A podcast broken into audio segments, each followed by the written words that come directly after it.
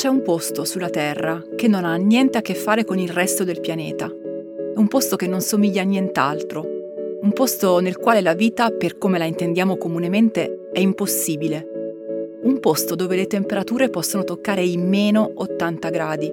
Un posto unico, bellissimo e crudele allo stesso tempo. Un posto che la stragrande maggioranza delle persone non vedrà mai. Un posto che però, pur essendo impervio e durissimo, è anche fragile e delicato. Un posto che in pochi e coraggiosi hanno provato a proteggere e salvare. Un posto che si chiama Antartide. Sono Francesca Milano e questo è Coffee News, un podcast di Cora Media promosso da Allianz.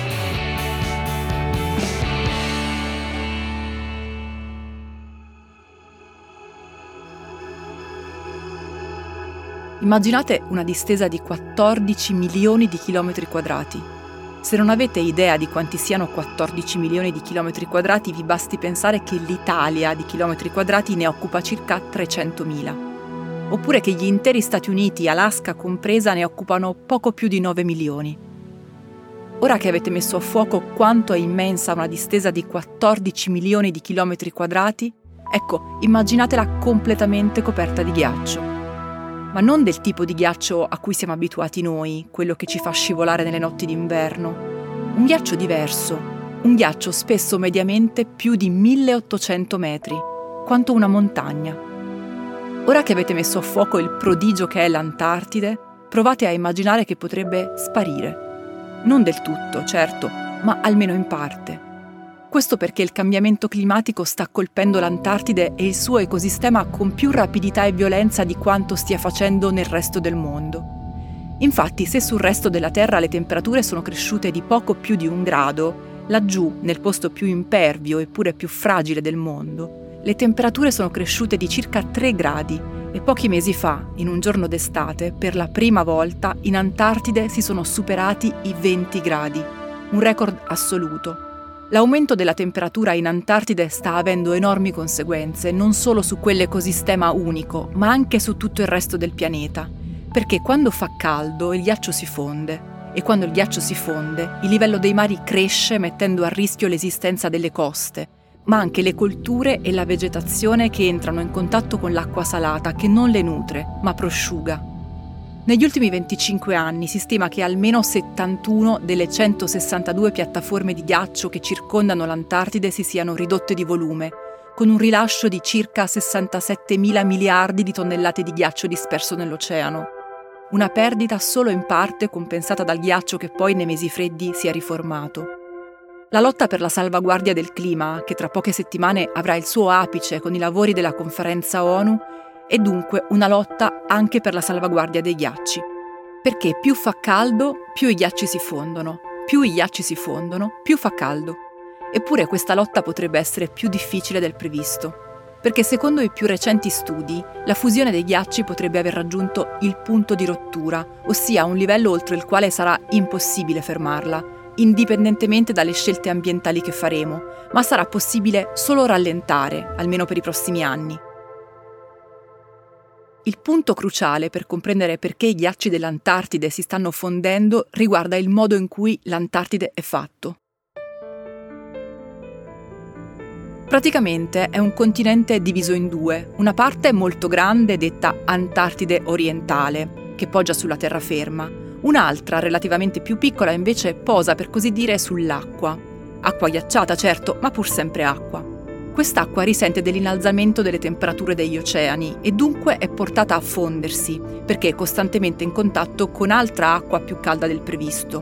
Non solo, il fatto che le temperature complessive siano più alte fa sì che il ritmo al quale i ghiacci si formano ogni inverno sia insufficiente a compensare la quantità di ghiaccio che si è fusa nei mesi caldi.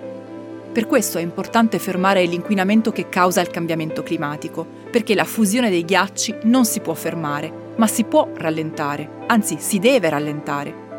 Capire come è da anni la missione delle missioni scientifiche che si recano sul continente ghiacciato e che negli ultimi decenni hanno preso il posto degli esploratori, degli avventurieri e delle navi baleniere che fino alla seconda metà del Novecento erano stati i soli ad avere accesso a quel deserto di ghiaccio. Ma un viaggio in Antartide non è cosa da tutti.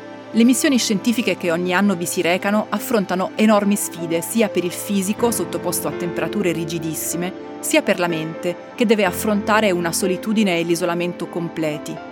Vale per gli scienziati che vanno laggiù a studiare, in condizioni impossibili da trovare altrove, il clima e la storia del pianeta, ma vale anche per le persone che vogliono attirare l'attenzione sul tema del cambiamento climatico e su come questo influisca sull'ecosistema del Polo Sud. Uno di loro, Omar Di Felice, è un ciclista estremo di 42 anni che proverà ad attraversare l'Antartide in fat bike. Di Felice non è nuovo a imprese di questo genere, non solo perché lo scorso giugno ha vinto, staccando di 4 ore il secondo classificato, la Transamerica Biker Race, un percorso durissimo che attraversa l'America per 7000 km, ma anche perché in passato ha compiuto in bicicletta il Giro dell'Artico, dalla Kamchatka all'Alaska, passando per Russia, Lapponia, isole Svalbard, Islanda e Groenlandia. Al centro di queste imprese estreme non c'è solo la volontà di sfidare se stesso e i propri limiti fisici, ma anche la volontà di portare avanti il suo progetto, che Di Felice ha avviato nel 2021 e che consiste metaforicamente nel raggiungere pedalando l'obiettivo di mantenere il riscaldamento del pianeta entro il grado e mezzo. Il progetto infatti si chiama Bike to 1,5 gradi. Certo, un uomo solo in bicicletta non può decidere di cambiare le politiche energetiche e ambientali dei paesi del mondo, ma può mostrare a chi ha il potere di farlo come le politiche attuali lo stiano modificando il mondo e persino in parte distruggendo. Per questo, dopo aver attraversato l'Artico, ora di felice partirà per l'Antartide, per provare, primo nella storia, a raggiungere il Polo Sud in bicicletta. Il percorso non sarà semplice, anzi saranno 1500 km di freddo, isolamento, imprevisti e tempeste di neve. Il risultato però è ambizioso, non solo farcela, che già sarebbe un ottimo risultato, ma anche mostrare a tutti come l'Antartide stia cambiando, si stia rompendo, stia soffrendo. Le immagini della sua impresa saranno trasmesse in diretta sul sito Endu Live Map, sul quale sarà possibile vedere lui, la sua bicicletta e l'Antartide. Oltre che il senso di tutto questo, se un uomo da solo può riuscire ad attraversare un deserto di ghiaccio in bicicletta, allora forse tutta l'umanità messa insieme può provare a proteggerlo, quel deserto di ghiaccio. Coffee News è un podcast di Cora News prodotto da Cora Media e promosso da Allianz. Condotto da Francesca Milano, Guido Brera, Mario Calabresi, Simone Pieranni e Lorenzo Pregliasco. La cura editoriale è di Francesca Milano. In redazione Luciana Grosso e Ilaria Ferraresi. La supervisione del suono e della musica è di Luca Micheli. La post-produzione e il montaggio sono di Aurora Ricci. La producer è Monica De Benedictis.